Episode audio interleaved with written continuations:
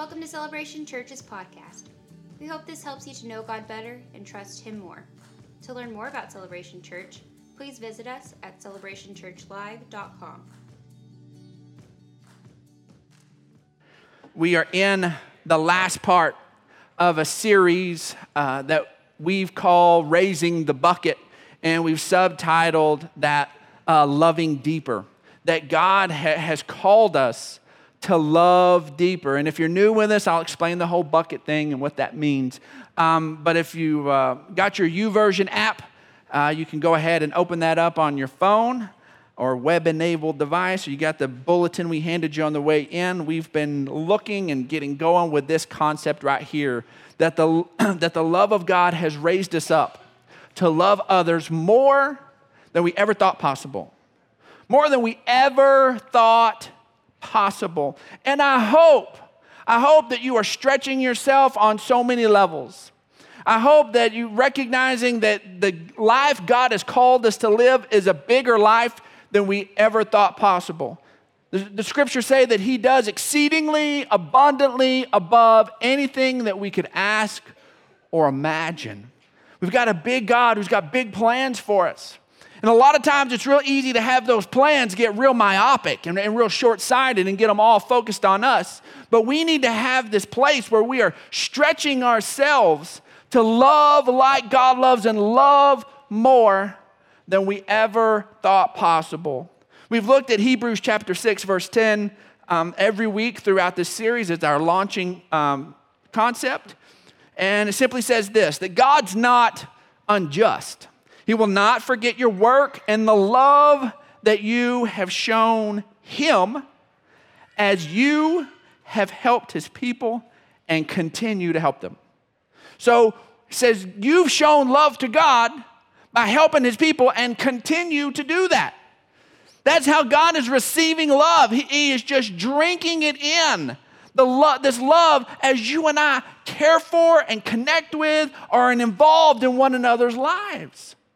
This is a mandate on us as Christ followers. We have to be engaged with one another's lives and we have to help one another. Help usually means there's a problem. There's a problem.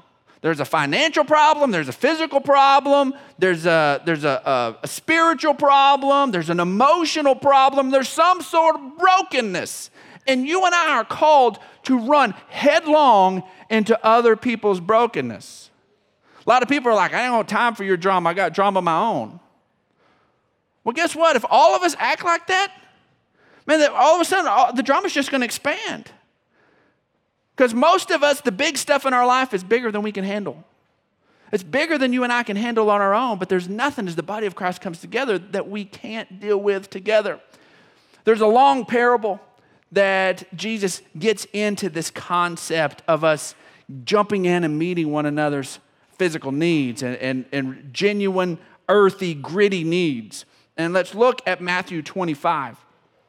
Matthew 25, verse 34 says, Then the king will say to those on his right, Come, you who are blessed by my Father, take your inheritance, the kingdom prepared for you since the creation of the world.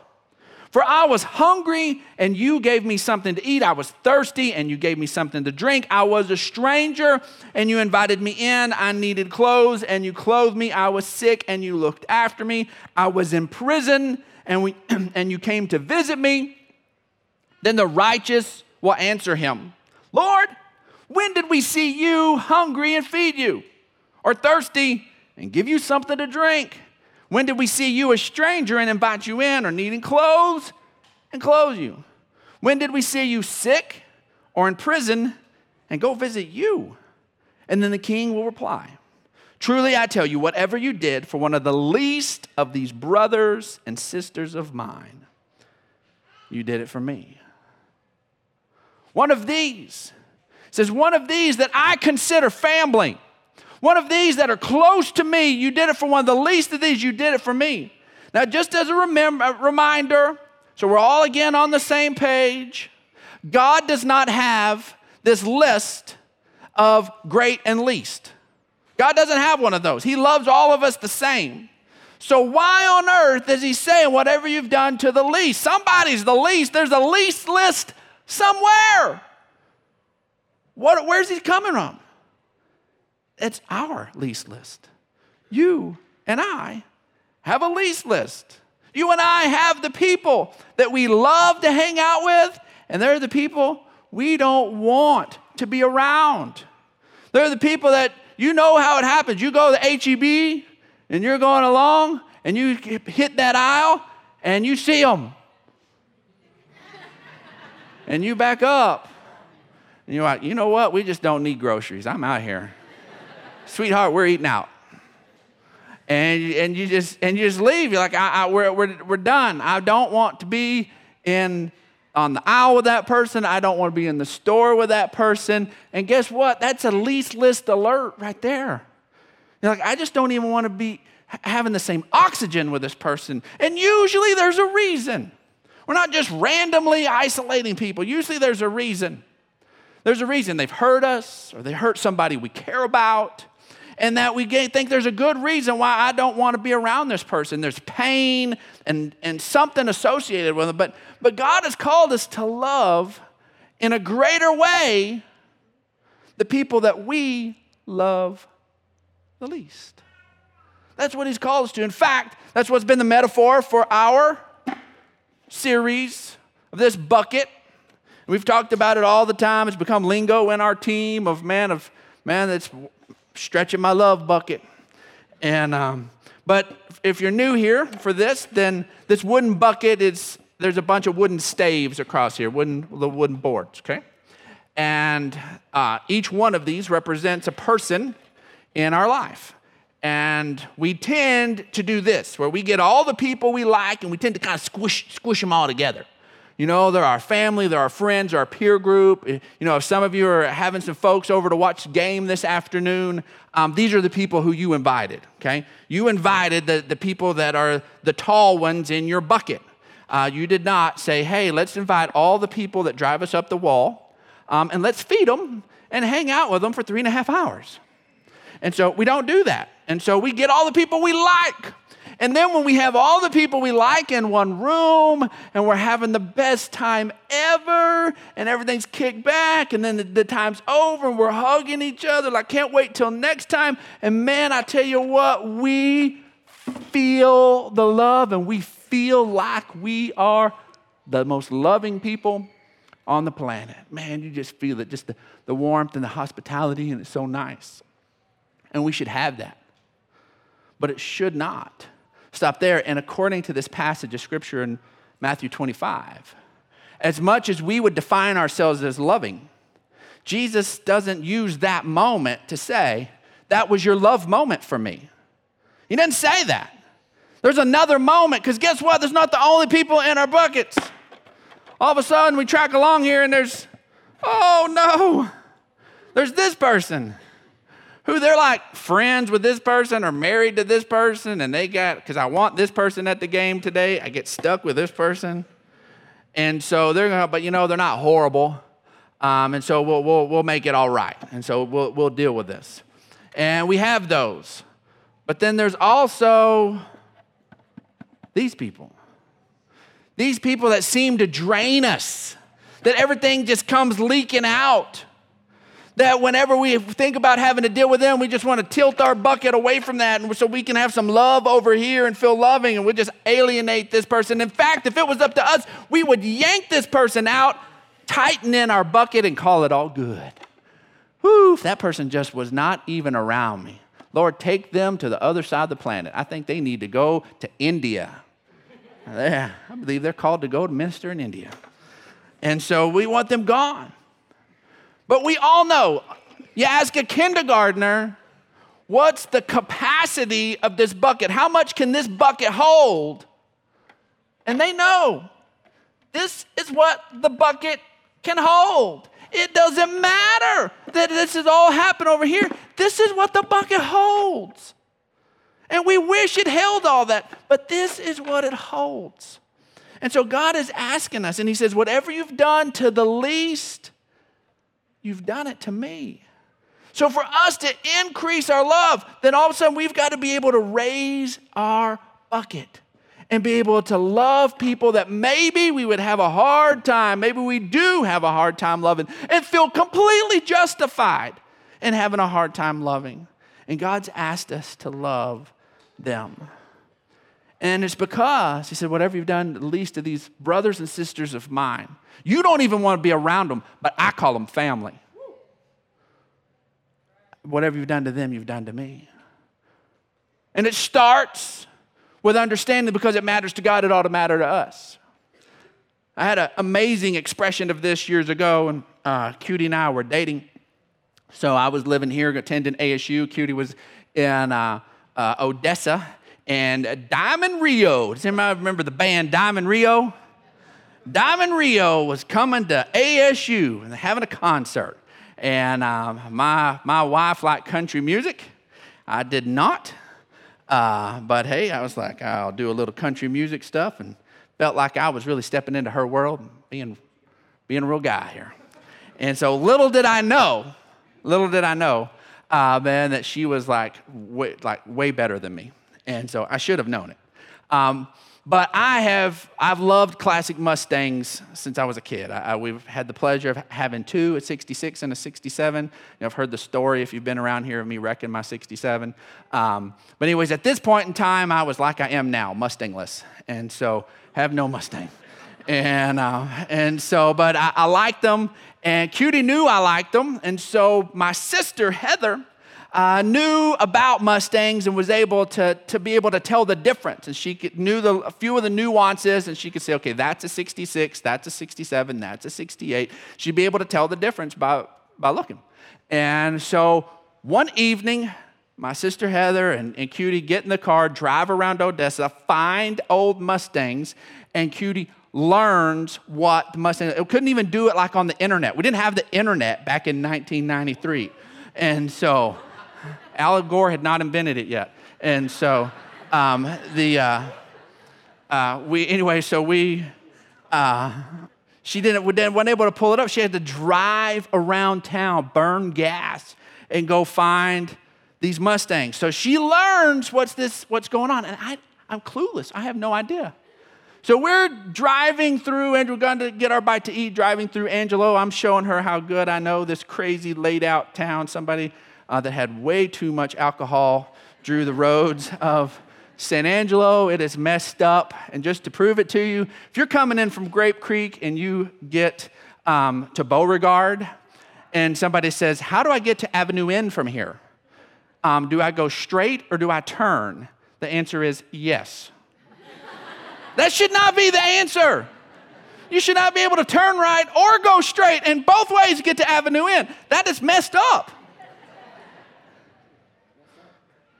But anyway, so I'm cutting through. So we're cutting through the through uh, Oxford, going through the through College Hills, and um, as we're driving along, there's a car approaching, and I'm sitting there visiting with her. We're excited about our little date, and, and cars coming up, and we're passing, and I notice that it's a Mustang, and so, but I'm being nice and being good, and keeping my attention on my gorgeous woman, and the car comes by, and I notice what year it is and all those different things. And we're talking, and she casually says, That's a 66.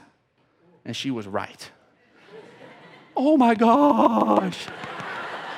She just screamed, I love you, Brandon Clark.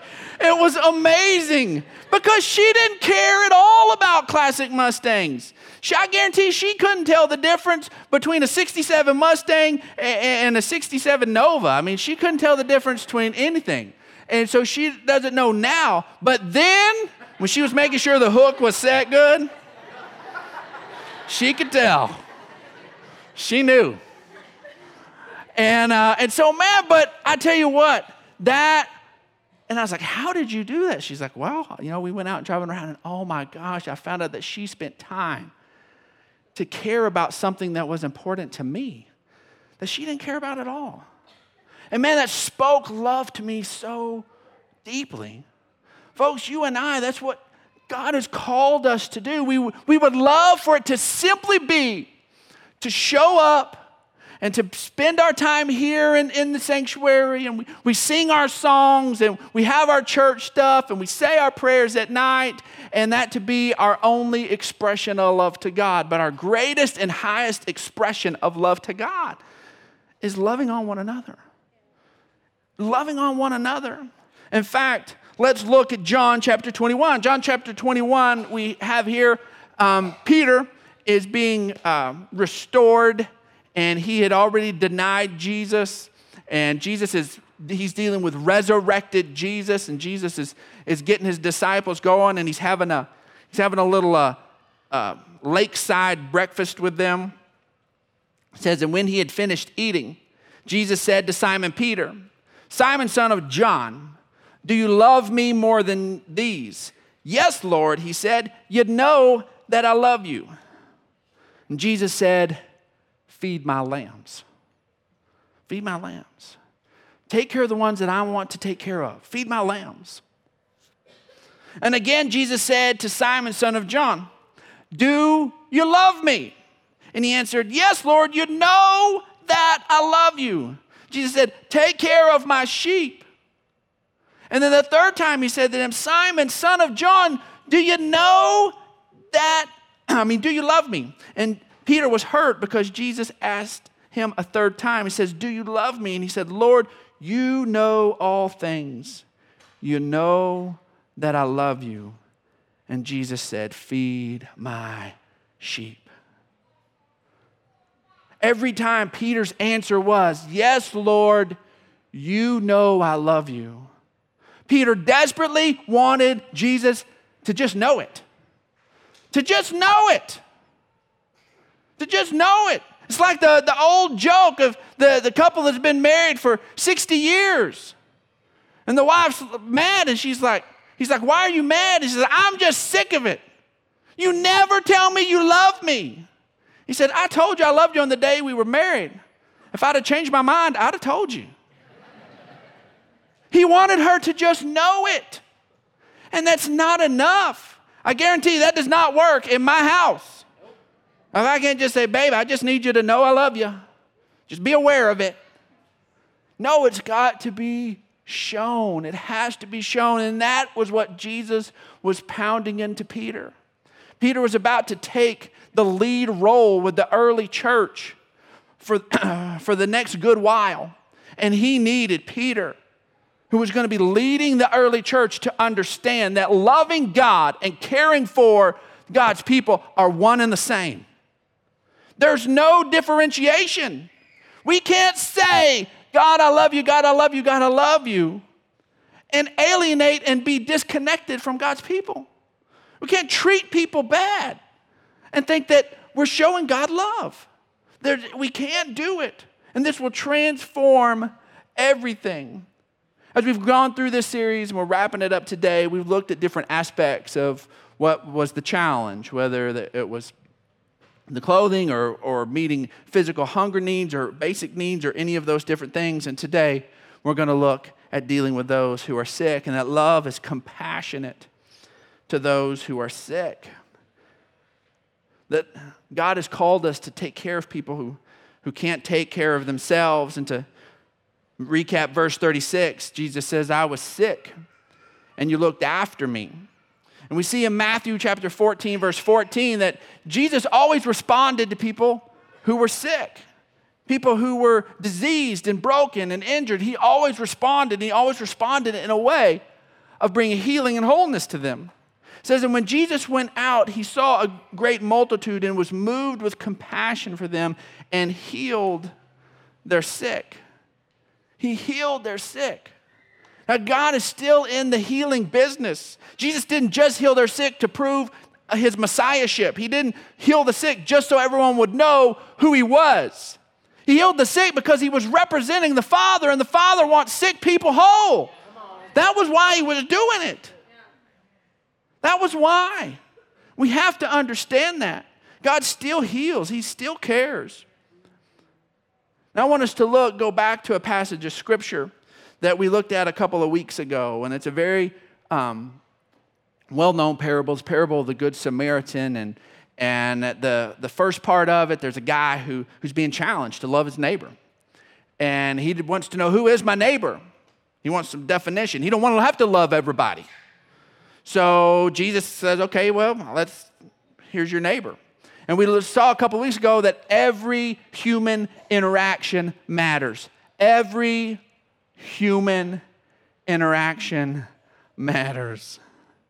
I got a, um, I got reached out to by one of our awesome church members. I don't know. I think he was in the first service. He may not be here in the second service. And anyways, a couple of weeks ago, I'd mentioned that I don't like, I don't like to to be rude to anybody. I don't like to cultivate that. Um, not that I'm perfect all the time by any means, but I just don't like to cultivate that action.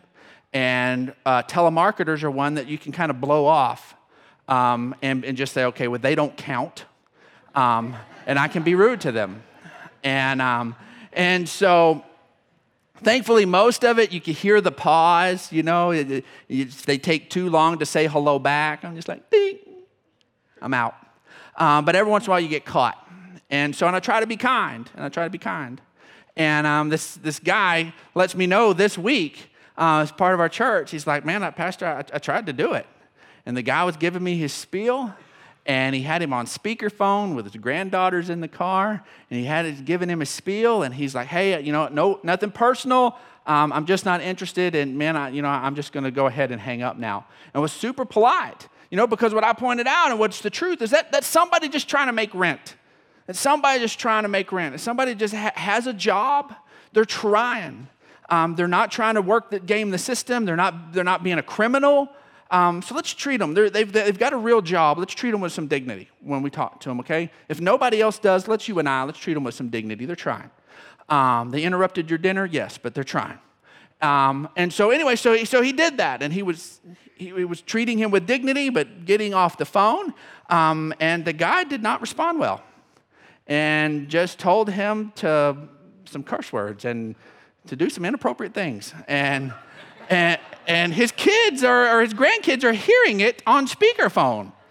And so he's like, then hangs up, and then he's like, man, I wanted to call back and say, you know, and then he recognized we can't respond that way. Folks living like this um, is so counterculture.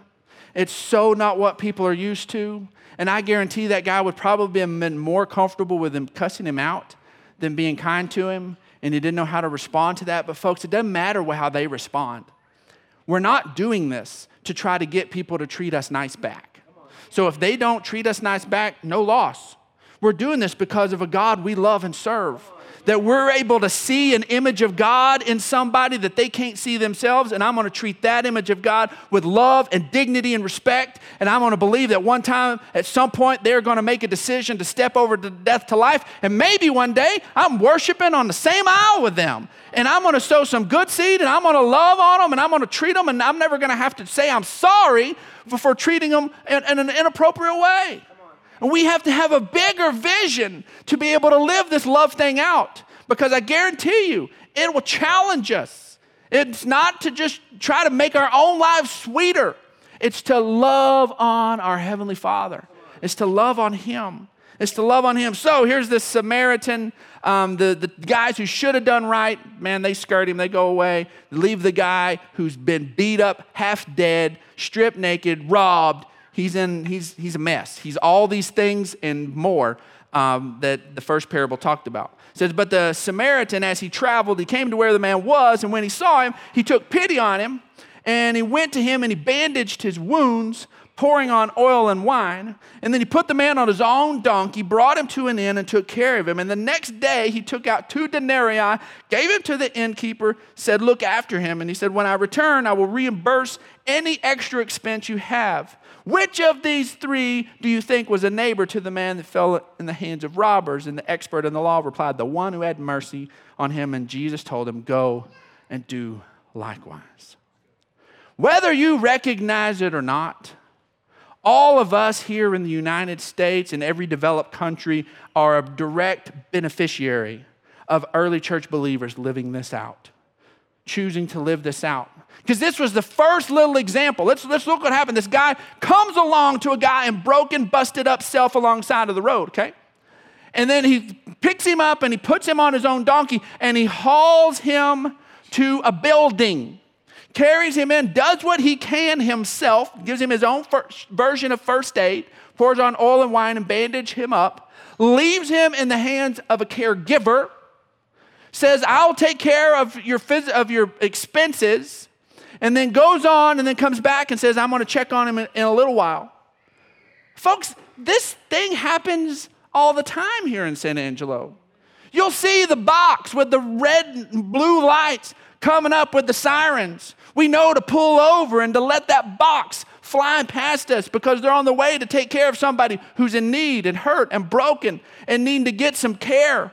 They load them up inside that box and they drive them to a building and they do what they can en route. They put bandages and ointments and do what they can to care for them. They carry them inside the building. They hand them off to some caregivers. They let them do this thing called medicine and caregiving. They somebody pays the bill. Somebody does. We can gripe all we want, one way or the other, but in our culture, somebody pays the bill. But when it's all said and done, the care is given. The care is given. We can debate on who gets stuck with the bill all day long. Praise God, the care is given. And basic human medical need, emergency need, is taken care of. This happens. We take for granted having hospitals and stuff because we've grown up in this. But, folks, when Jesus talked about this, this was crazy. This didn't exist. And, and our modern medical understanding of hospitals and places to be cared for is a Christian thing that came out that early Christ followers began to just be moved with compassion and step up. There's, I don't care if if anybody appreciates God, believes there is a God, anybody who's ever been cared for in a hospital or a clinic has received the downstream effects of the early church taking this seriously. In fact, the first hospital in 369 AD was developed by Christians. And this isn't, this isn't just Christians blowing their own horn. The John Hopkins uh, University put out a textbook um, uh, called Science and Technology. And in it, they had a whole thing that did it, and this is how they summed it up. It says, Thus, inpatient medical care, in the sense of what we today consider a hospital, was an invention driven by Christian mercy and Byzantine innovation. We, folks, people, who, when there were no hospitals, opened their homes to love on people and to care for the sick. For a few hundred years, and it came to the place that then hospitals came about and they changed culture, have changed the world because of us taking this seriously. That we can't just huddle up and have church on Sunday and call that good. It is not enough. It's not enough. We have to care all week long. We have to be proactive all week long. We have to be involved in other people's pain and other people's needs all week long for us to be who we're called to be. That is what this is about. In fact, five years after the first hospital had came about, a horrible thing called um, infanticide was made illegal in the Roman Empire. Now, the time before, 350 years before, when we see Jesus at being crucified, at that same very time period throughout the Roman Empire, it was completely legal that if somebody didn't want their kid, to be able to just take it out into the woods and leave it there. In fact, there's a letter from Jesus' era that from a Roman centurion to his wife that tells her that if the child is a boy, to keep it, and if it's a girl, to expose it. Exposure was the the, the legal term. And they would just leave it out there. And so many early church Christians would not tolerate that. Even though they were persecuted by these Roman people, they would take their rejected children and go pick them up and love on them and carry them into their homes and raise them as their own. And Christian mercy all of a sudden made it to where across the Roman Empire, something that was normal, normal, everyday, allowed thing, they didn't think twice about it was made illegal because of the influence of some people they tried to squash and oppress. Love makes a difference. Love makes a difference. It wasn't because the Christians rallied together and got a big, strong army and went and shut down the evil empire. They went and outloved the evil empire. They were in the middle of it and they outloved it. They didn't outsword it. They didn't out dynamite it. They didn't out fight it. They outloved it. And folks, you and I, we don't give love enough credit. It has transformed the world more than you ever know. And things you and I take for granted, an entire country takes for granted, was that it was started by people simply taking this seriously that I will love those who need it, no matter who, what face is on it. I'm going to love those who need it. It changes everything. I'm about to read a, a story as we wrap this up. The story itself, it's, it says enough. But love connects people to Jesus, our healer. Mark chapter 1, I mean, Mark chapter 2, verse 1 says, A few days later, Jesus again entered Capernaum.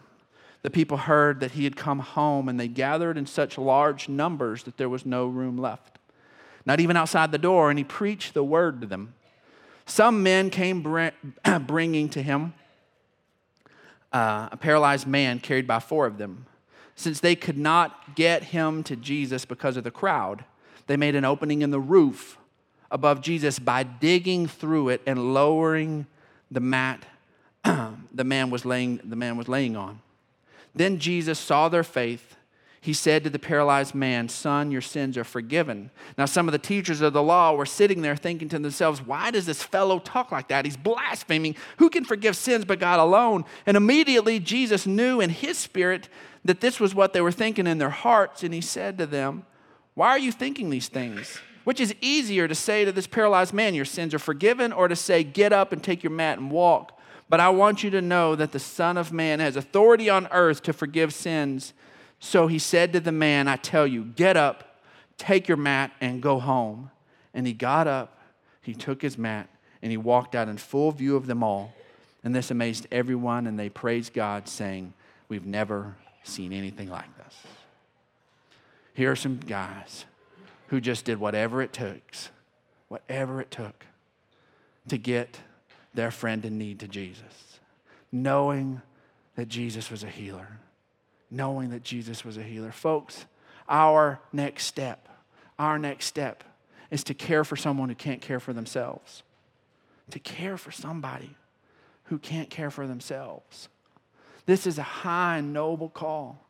Any of you who are caring for aging parents, that is an amazing ministry. Don't get weary in doing good as you are loving on those who had, who had brought life and had some sort of care, maybe they weren't the best parents in the world. But as you are pouring love on them and care for them, I mean, there are so many amazing things that are lining up right there. I'm telling you, love on those aging parents. Care for them when they can't care for themselves. It is a beautiful ministry, and God receives it as directly as, as loving Him. Folks, our bottom line today is that caregiving is life giving. And we're all called to be caregivers. We're all called to be caregivers. So let's allow the Holy Spirit to increase our love for those that we love the least. Thanks for listening to this week's message from Celebration Church. We hope you'll stay connected by following us online. You can find us on Facebook, Instagram, and Twitter.